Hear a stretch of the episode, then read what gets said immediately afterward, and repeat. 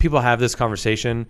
They have it, I feel like, in the weightlifting world, oftentimes, and they're like, "Oh, you got to lift weights." And but I'm like, are you saying that you can't treat a hockey player? You can't treat a baseball player? You can't treat a football player because you've never done any of those things?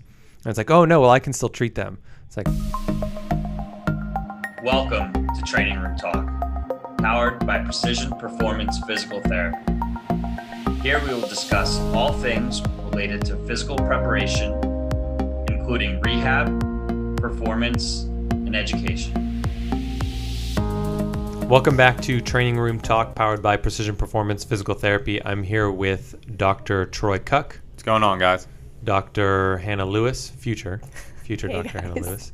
Um, and my name is Dr. Max LePage. We're going to talk a little bit about what's a conversational or a controversial conversation that happens from time to time on social media. I feel like it kind of resurfaces every so often, and it's about whether or not you need to practice what you preach as a clinician, as a healthcare provider, or as a coach, maybe for strength conditioning for athletes, certain sports, or, or whatever, personal trainers.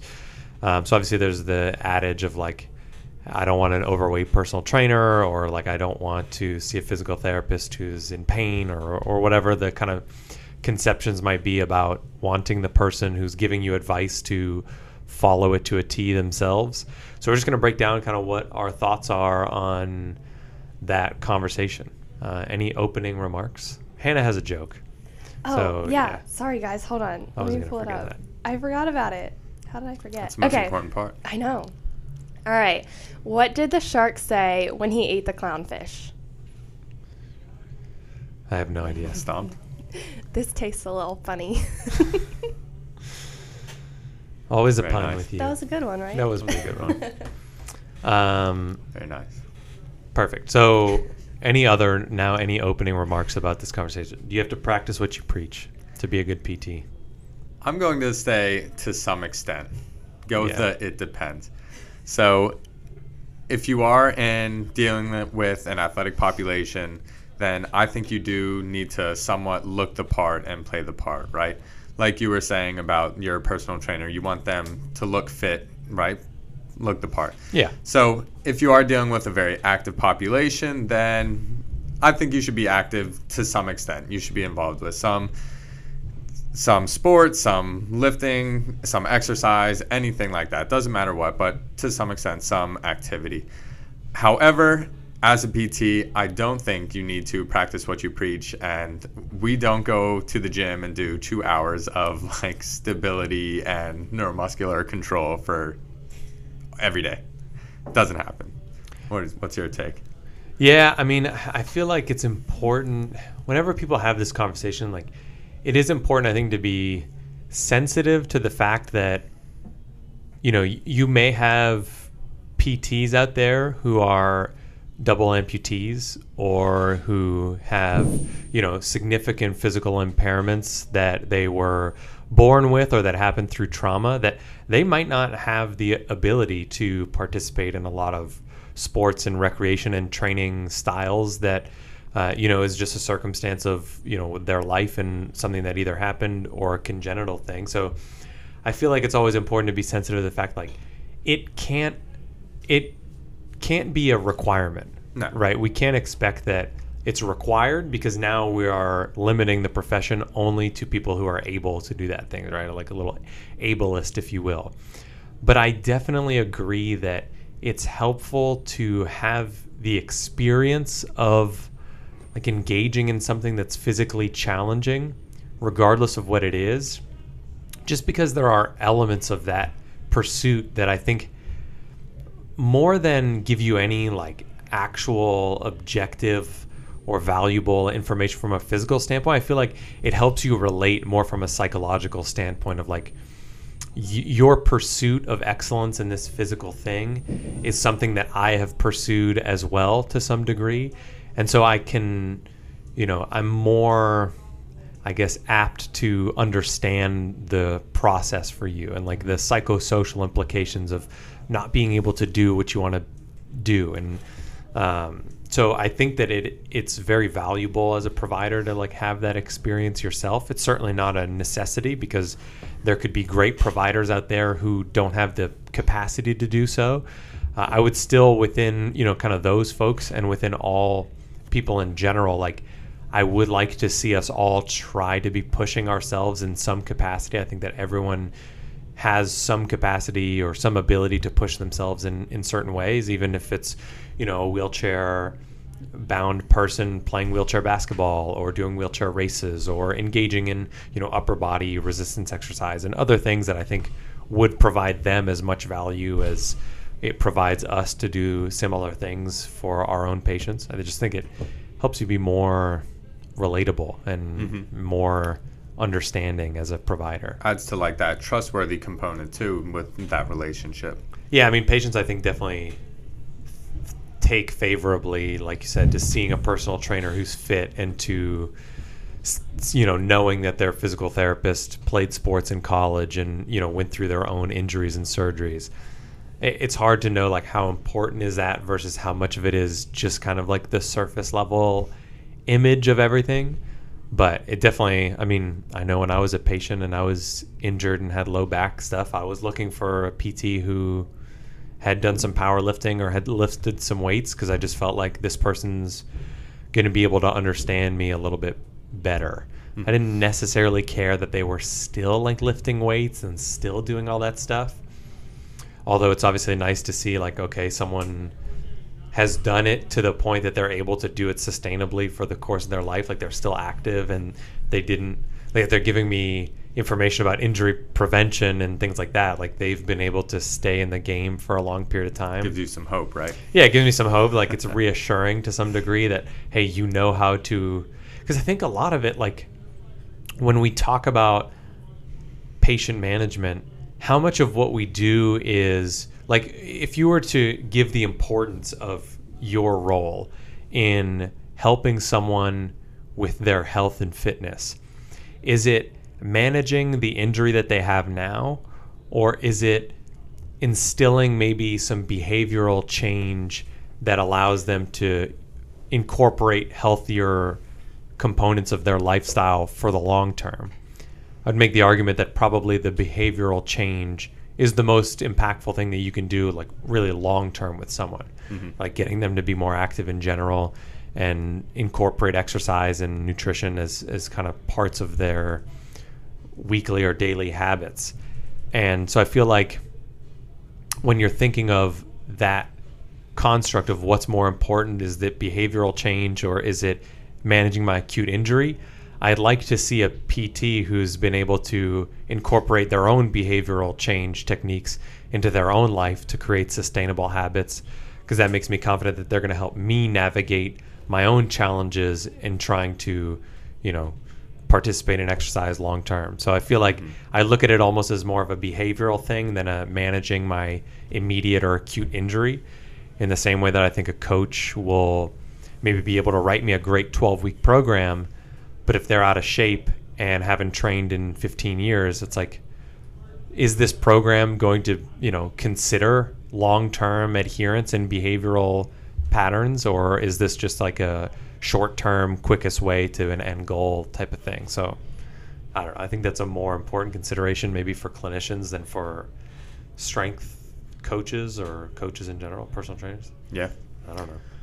I think it's also important, like what you were going off of, you know, walking a mile in the patient's shoes. So, you know, when you tell somebody to go do like 10,000 or a 1,000, was it feet on the Versa, hmm. you should probably have done that just to feel what that feels like and know how your client or patient is going to feel when they hop off of that thing. And then that's just the beginning of the session. So, you, sh- with a lot of these things that we do have our patients doing, I think you should at, have at some point, at least once, gone through what they are going through now, just so you can like feel that and dose appropriately too, right? Yeah, I mean, it is really valuable feedback to be able to, like, I've, I mean, I've programmed for myself for so many years and I've written stuff down where I'm like, oh, this is going to be like a really great session. Mm-hmm. And then I go through it and I'm like, why the hell did I pair this with this? Like, that makes zero sense. I'm like, I'm literally gassed in two minutes. I plan to do 15 minutes. Like it was, it felt like my EMOM the other day that I was telling you I did Yeah. 16 minutes, and I'm like,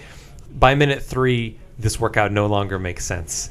And Mhm. but on paper, like it looked like it was going to be fairly reasonable, and it just didn't turn out that way. So I feel like yeah, when you're because we had students from Widener come in. I know this was like a thing that John and Rob did with some of them, where they had them write a workout for a theoretical patient, or not even a patient, but more of a client of a strength conditioning facility. And all they had to do was write a workout that in, addressed some degree of like deficits that showed up on an evaluation. And then when they wrote the workout, the next day that they came in to turn it in, uh, when they went to turn it in, they had to actually do it. And then I know a lot of them realized like They're all crushed. yeah, like that was ridiculous. Like I did 10 second eccentric squats, supersetted with reverse lunges, followed up by, you know, five broad jumps. I was like, okay. moved, yeah, yeah. these things don't these things don't work together. So I feel like that's another thing that is valuable for you to go through some things. It helps you refine like what is a reasonable expectation of someone being able to complete a certain thing and what's not. But at the same time, like the reality is, I'm not a, a runner, right? And any running workout at all would be absolutely terrible to me. And so for me to then program or to create a session for an ultra marathoner, there's nothing that I'm going to be able to do that's going to give me any firsthand appreciation for what would be challenging for that person. Or similarly, like I've never participated in a throwing sport. I've never played baseball. I played hockey. That was my main like team sport. So I don't actually really understand what it's like to really pitch at all or to pitch especially at 100 miles an hour, 105 miles an hour. It's not too late, Max. yeah, I don't know about that. We can sign you up for a marathon. We can start training. Yeah, but that's down on the field. says the person who ran two 20 yard sprints last week and could barely walk for two days. That's true. Um, a while. But like, I yeah, didn't practice what I preached. I didn't warm up. That's I true. went in cold. Yeah, that's what you get. In khakis too. Yeah, in khakis. khakis. But you did also score. Was it the highest broad jump or the second highest? I think it was the highest broad jump. you think it was the highest? I'm not counting. Nine feet six inches or something like that. Yeah. It's pretty good.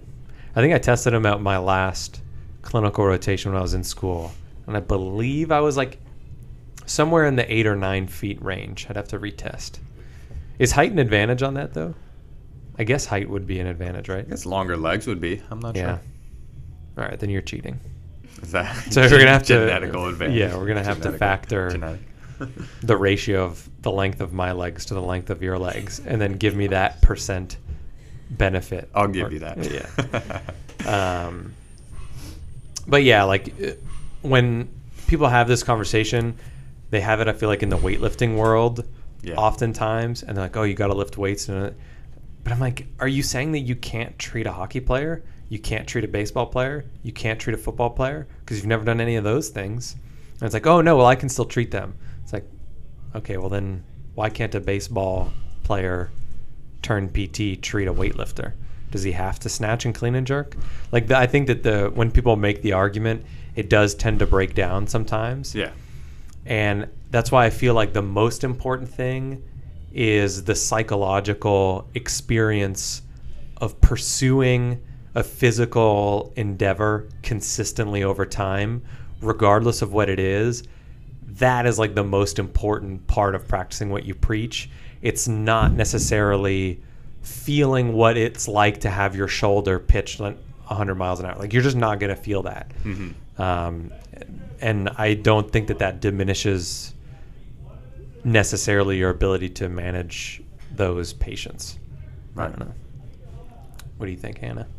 Do you practice what you preach? um, as far as being active, yes. Yeah. I think like, well, because there's so many different ways you can take it too. Like if you think about sleep, if you think about like water intake, or you know all these different things, because we preach those too, not just being active. Because all of this contributes to a healthy lifestyle. But if I look at my sleep right now, if I look at my water versus caffeine intake, I wouldn't Oh, God. necessarily with her pre- 24 ounce bottle Yeah. coffee. I wouldn't necessarily preach that to someone. So I think for me, it really comes down to like, what is realistic for that person? And that kind of goes to the behavior change. Like, I'm not going to say, okay, five days a week, you need to be perfect in this. I'm going to say, no, let, maybe let's start with two days a week. Can you do this? Yeah, but at the same time, like the sleep and nutrition and coffee, like the fact that you are still active and you have the experience of not having those things perfect, I think adds to the ability to speak to that stuff too, right? Like mm-hmm. for me, if I don't, I, I have the experience of being active and trying to push myself and going through periods where I'm not sleeping well or my nutrition isn't where it needs to be or should be. And I feel the effects of that. So when I make a recommendation like, hey, maybe you're not feeling great because you told me like you were in finals week last week, you only slept, you said five hours on average. You know, I have had that experience where I've been underslept like that. And yeah, it does take a toll, and you should expect that this would occur and, and whatever. So I feel like there's value in messing up too, Mhm, because sure. anyone who's sitting in front of you has messed up in some capacity. That's why they're here. You know, it might not always be their fault, per, like necessarily, Mhm. but I mean, there's value in straying from the path of like what would be theoretically perfect as well. well. I think that's important too, that we're not trying to convince our patients that we're perfect. You know, we're humans too, but Yeah, Far from. Yeah. Yeah, 100%. I mean, this comes like sometimes I have this struggle because I have, you know, my left knee hurts from time to time. I've had surgery on it a couple years ago and uh, fairly unsuccessful surgery, and my low back flares up once in a while when I'm training. And the reality is, like, if you're pushing some of that stuff even a little bit, and you also have a full time job and other life stressors, the reality is like pains are a part of the process. And this goes back to the episode where we talked about, you know, being hurt versus injured and how hurt is maybe a little bit more normal and part just a part of the process. But sometimes even I feel like, man, like my left knee, I feel like shouldn't hurt because it's a bad example for patients. Like I have that internal dialog Mhm. where in reality it's probably the opposite. It's probably like my left knee should hurt and my ability to kind of cope with that and manage it and work around it and keep being active that is like the true example that I should be setting for my patients. Not this false idea that PTs are pain free. yeah that PT or that even pain free is possible.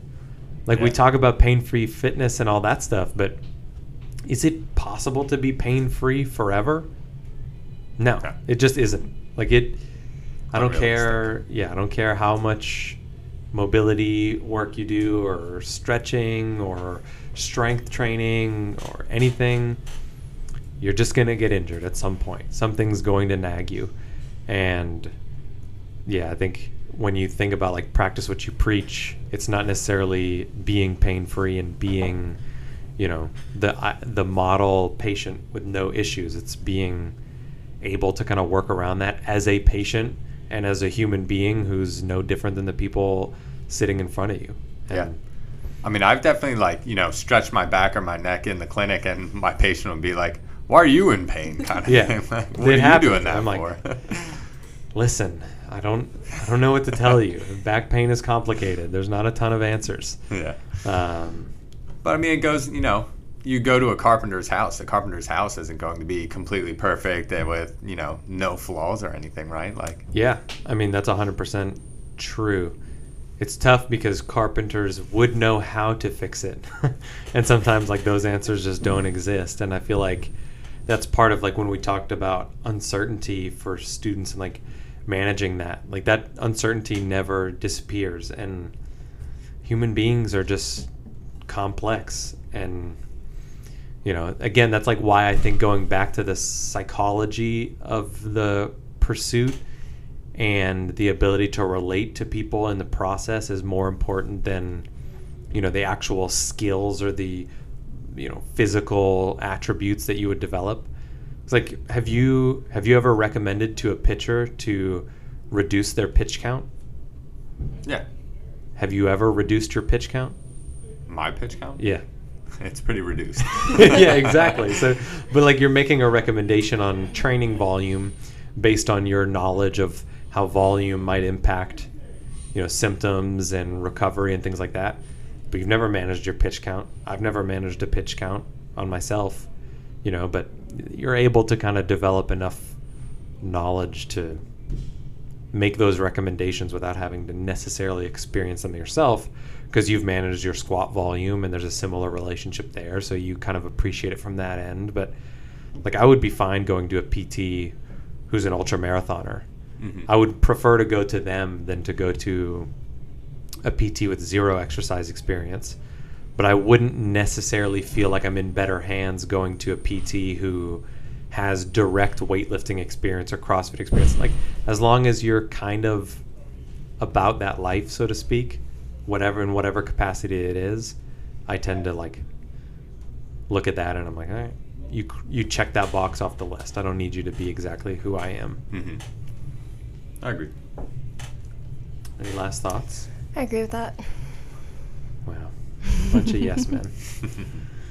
Um, cool. Well, you know, I- what do you guys think of when you see this conversation happening online? Who do you usually see it from, and what are like your thoughts when you see it? I guess when I see it, the practice what you preach, a lot of it is like whether it's fitness professionals, coaches, PTs, whatever, it's, you know, kind of them in their living room doing all of these mobility, stability drills, whatever it is. And it makes it seem like it is the, you know, they practice what they preach. It seems like they go home every day, they're in their living room and they're doing like these, you know, thread the needles and million dollar stretches like that and they just wake up and do that every day it's is the perception that comes off from it Yeah. Do you think that if those people say had zero military or tactical experience, and you ask them, "Hey, can you treat my buddy? He was in Iraq for three months at war. He's coming back. He has some knee pain from whatever happened in Iraq. Can you treat them? Do you think that they would say, "Oh yeah, I can totally treat them"? yeah Yeah. absolutely Do they practice that endeavor? Absolutely not. And so I feel like every time I look at those conversations happening, they're happening with like such a narrow scope. And if you were to ask the person, can you treat a child? They're like, yes, absolutely. I've been a child. But I'm like, okay, but you've never been a child, you know, with patellofemoral pain as a gymnast and rehabbing that you don't practice that style of like living at all that sport or at that age. You, you don't have experience that they have. And most of those clinicians would say like yeah i can still treat them. So as soon as you open the door to like are you able to now speak on these topics? They're like yeah i can speak on those topics but i thought you had to practice what you preach. And they realize that like hmm if i really only was qualified to treat the people who i directly have experience in then I actually wouldn't have many people in front of me. And so I think a lot of the time, like I see those arguments and I'm like, you don't actually believe this. hmm This is just a way for you to kind of stand a little bit on the pedestal and say, like, I lift weights or I'm still active. And it's like, that's really great that you're doing that, but that doesn't necessarily make you more qualified per se. i would say going off that though i think at least us here we do a great job of practicing our like general overarching themes right? Like we do pay attention to our nutrition. We pay attention to our sleep our recovery. We give a decent amount of importance to just fitness and overall activity. Like we do those are higher priorities in our lives. So i would Yeah. say like the general overarching themes we do practice what we preach Yeah, for sure. Like I think, and, and again, that's like where the psych- psychological approach and the behavioral approach is like we we uphold certain values related to health and wellness, and at a baseline, we all, you know, adhere to those values in whatever way that we enjoy or so choose. And we encourage other people to adhere to those values as well. But how exactly they do it is up to them. And I don't feel like I need to do the thing that they do in order to be able to treat them. And I don't think that any other provider needs to do the thing that they do in order to be able to treat them as well. And I mean, when you extrapolate it out of rehab and you're like, okay, does an oncologist have to have had cancer? You know, does a uh, cardiologist had to have had heart disease? Like almost no other provider can truly practice what they preach from a true patient experience. I've had the same experience standpoint. Mm-hmm. We never want to see a. I never want to go to a cardiologist who has, you know, necessarily had cardiac problems. Like I'm not looking for that. Yeah. Yet we're looking for a provider who does exactly what you do and has the same experience. So I don't know, I think it's a little weird when we when we chase that too much. But like you said, there's there's definitely value in looking that looking for those foundational like values of health and wellness, but exactly practicing the specific thing, I, I don't quite see the tremendous importance in that, even though it, maybe it gives you a little bit more insight. But Mm-hmm. any last thoughts? All right. well- I'm out of thoughts. all right. Uh, hopefully, this provided somewhat of a nuanced kind of discussion on the topic. Again, like I think it's important to be sensitive towards folks who don't have the capacity to do certain things, and uh, you know they still can engage in you know health and wellness practices just like the rest of us, and we love to see people do that, um, and maybe practice those kind of components of, of being a human being walking on earth and trying to kind of live as sustainably and healthy as we can but we certainly want to acknowledge that we do not expect that they can participate in the same things that their par- patients participate in, and certainly not that that's a prerequisite to be able to manage people effectively or to manage their health with any you know legitimate authority. I think that we all have the opportunity to learn from patients and to learn from each other on what the different sport demands are and what the opportunities for improvement are, and uh, we can use that as the basis for conversation and learn from our patients just as much as they kind of learn from us on those fronts. Uh, so hopefully this was helpful. We will talk to you guys in the next one. Hope everyone's staying safe, staying healthy, and we appreciate you listening. Bye. Did you know we now offer personalized remote programming, one on one video telehealth sessions, and mentorships for both students and professionals? If you're interested in any one of these, please email John at jon at precisionperformancept.com and he can help you get started today.